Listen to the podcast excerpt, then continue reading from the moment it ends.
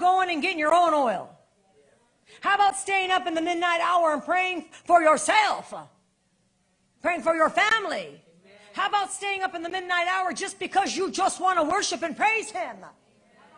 How about you making sure you're in your word, you're reading your word, praying, you're reading your word, memorizing it? How about you coming to the Lord God and face to face encounter just you and Him? How about you get your own oil?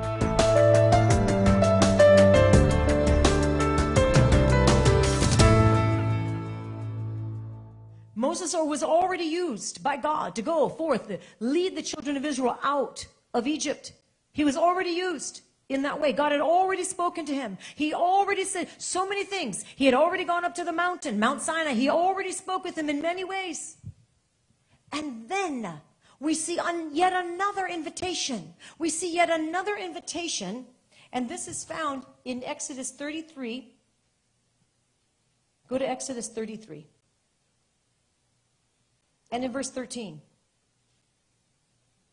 Now, therefore, I pray, if I have found favor in your sight, show me now your way, that I may know you, and that I may find grace in your sight.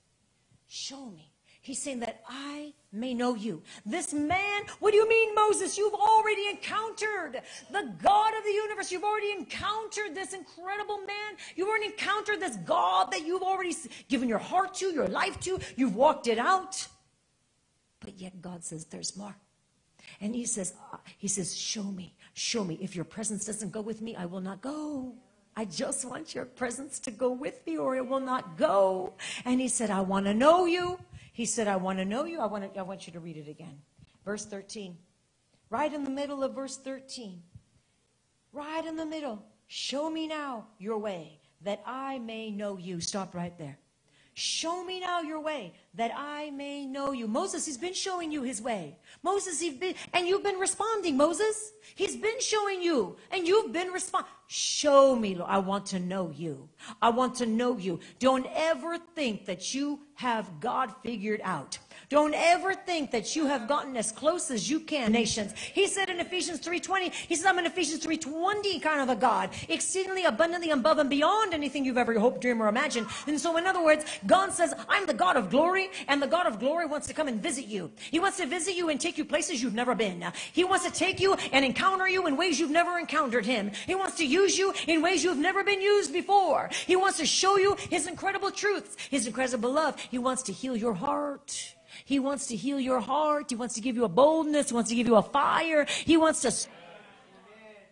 If Moses, that already encountered God in such a radical way, still said, I want to know you, how much more should we be saying, I want? There's an invitation that Moses received that we're Exodus 34, verse 1 and 2. And the Lord said to Moses, He said to Moses, cut two tablets of stone like the first ones and i will write on these two on these tablets the words that were on the first tablets which you broke so be ready in the morning and come up in the morning to Mount Sinai and present yourself to me there on top of the mountain. Present yourself. Be ready in the morning. First of all, say the Lord spoke to Moses. The Lord spoke.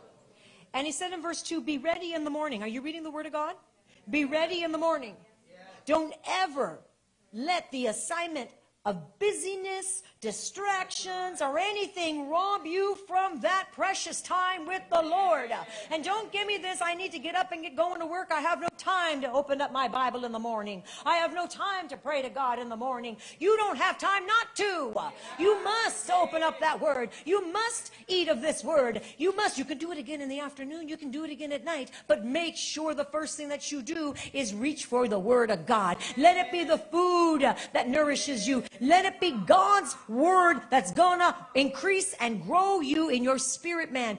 The problem with a lot of Christians is, is that their soul is much stronger, much bigger, much more exercised than their spirit man. Their soul is their mind. We got a lot of real smart people. But sometimes their smart, their smartness Sometimes their intelligence is their, their worst enemy. Sometimes. What is your soul? It's your mind, it's your will, and it's your emotions. It is your mind. God gave us a mind, but He told us that we're to have the mind of Christ. Not our own mind. Not, I got to figure this out. God, how could you be doing? I don't, God, God, I, let me, I don't understand. God, God. Hey, it's okay to ask God questions, but stop accusing and stop waiting until you see it before you believe, because that's not faith. So, some, so our soul, our mind, our will, and our emotions. Our minds need to be given over to the Spirit of the living God. Renew your mind daily in the Word of God. We are to renew our mind daily, which is why we're to read the Word daily. What did he say? Come up in the morning. Meet with me, Moses. I just read to you the chapter before. He said, I want to know you. I want to know you. This man that already knew God, this man that already had encounter after encounter after encounter, and you could say, wow, God called you to do these incredible things. But now, just now, Moses, you're asking for, I still need to know you, God. Yes, because there's always more of God. But he told him something. He said, Moses, get up. Get up early and come and meet with me. And he actually also says, come alone. Come alone. In other words, it's you and Jesus. It needs to be you and Jesus, people. Your mind. Let's make sure that your mind is given, is given to the Lord. In other words, you have the mind of Christ, daily renewing your mind on the Word of God, right? Your will. Your will is this I can do this. I want to do this. I got this. I, I, I. We must make sure that we walk in the will of God. And our emotions. God's given us our emotions, just as He does our mind and our will. They're good.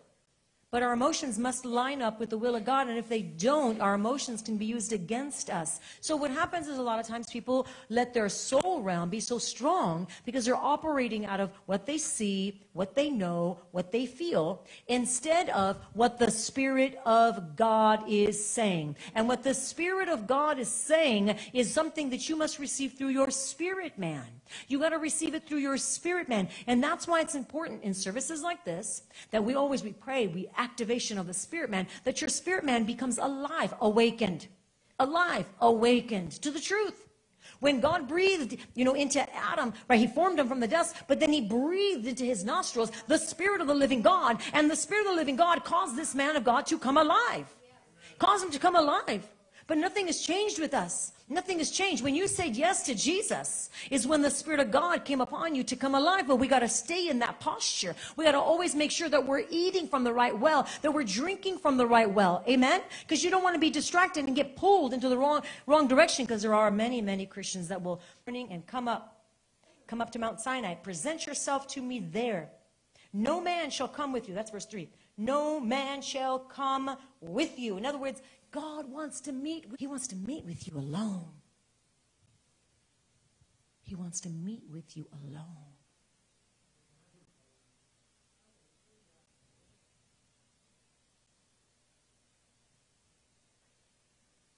If you ever had a relationship, it could be anybody, it could be a mom, it could be a father, could, you know, it could be your husband, it could be your wife, anybody that you're close to.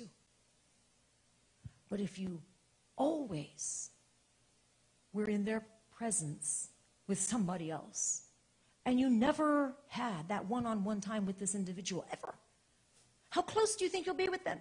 Because when you're two coming to meet one, you can always kind of depend.